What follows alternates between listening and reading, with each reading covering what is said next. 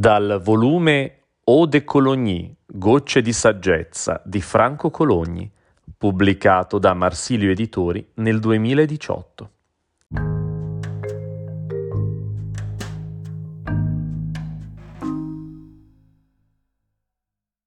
Non capita molto spesso e più passano gli anni meno è frequente, ma ogni tanto accade. Accade quando viviamo un momento particolarmente suggestivo e toccante, di definirlo poetico. Io non ho mai amato molto la poesia lirica, ricca di enfasi o di slanci pindarici. Per me il riferimento è e sempre sarà Giuseppe Giusti, con quella sua Sant'Ambrogio così ironica e levigata che ancora muove al sorriso. Che fa? Il Nesci, eccellenza, o non l'ha letto? Ah, intendo, il suo cervel Dio lo riposi, in tutt'altre faccende affaccendato, a questa roba è morto e sotterrato. Scrive il Giusti, già mettendo soavemente alla berlina l'ignoranza e la miopia di tanti impresentabili politicanti.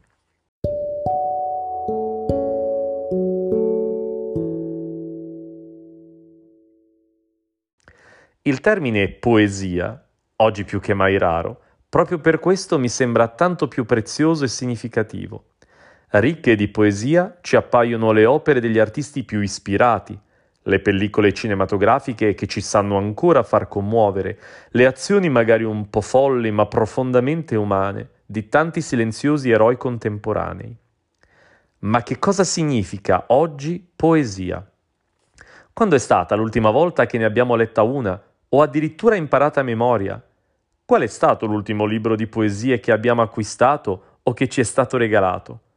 Nella mia vita ho conosciuto le più impensabili categorie umane, sovrani e uscieri, duchesse e cortigiane, intellettuali e chansonnier, ma pochissimi poeti. Leggere una poesia, soprattutto se scritta da una persona che conosci, significa avere il coraggio di intraprendere un viaggio verso le autentiche profondità del cuore di chi le ha composte. E oggi, in un'epoca così superficiale in fondo anche un po' cialtrona, è sempre più difficile trovare l'autenticità e la perizia calligrafica che portano alla nascita di un bel componimento. Di versi che sappiano parlare l'antico e sublime linguaggio del poeta, così personale, eppure così universale. Molte persone pensano che scrivere versi significhi mettere per iscritto i primi pensieri che capitano in testa. Altri imitano grossolanamente i lacrimevoli autori crepuscolari. Altri ancora si sentono eredi dei vati e dei bardi e imbandiscono indigeste tavolate con parole arcaiche e del tutto fuori luogo. Mentre la poesia è un fiume in piena che ti nasce dentro e che trascina via sia chi scrive sia chi legge. Le parole più semplici, se disposte con arte e ispirazione, possono aiutarci a leggerci dentro meglio e più di tante teorie. Ci vuole un grande artista per scrivere e descrivere le emozioni, i sentimenti, i timori, le passioni e le proteste che tutti noi in fondo sentiamo, ma che troppo di rado ci permettiamo di esternare.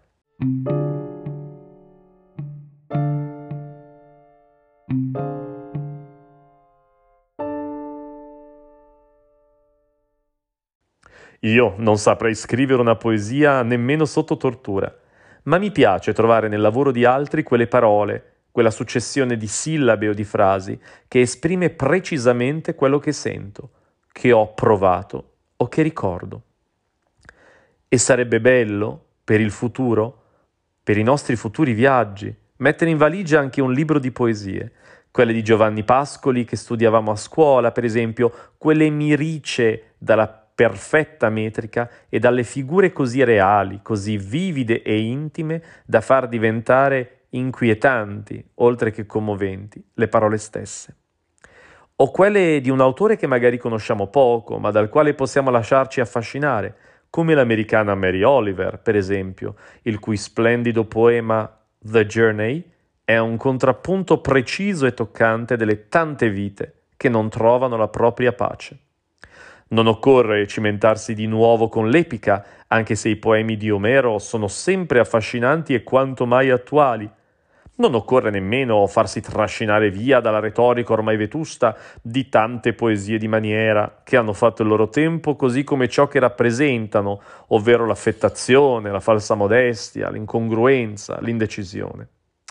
Ma sarebbe bello riscoprire la dimensione poetica dei nostri giorni attraverso i pensieri e le parole illuminate di chi ha il dono di vedere meglio la vita in maniera più lucida e ispirata. Sarebbe bello ritrovare parole che ci corrispondono, pur se scritte da altri, perché leggono in profondità un sentimento che è anche nostro, quello della nostalgia del bene, del bello, del buono, che solo il poeta è in grado di rendere attuale in mezzo al rumore di troppe parole inutili.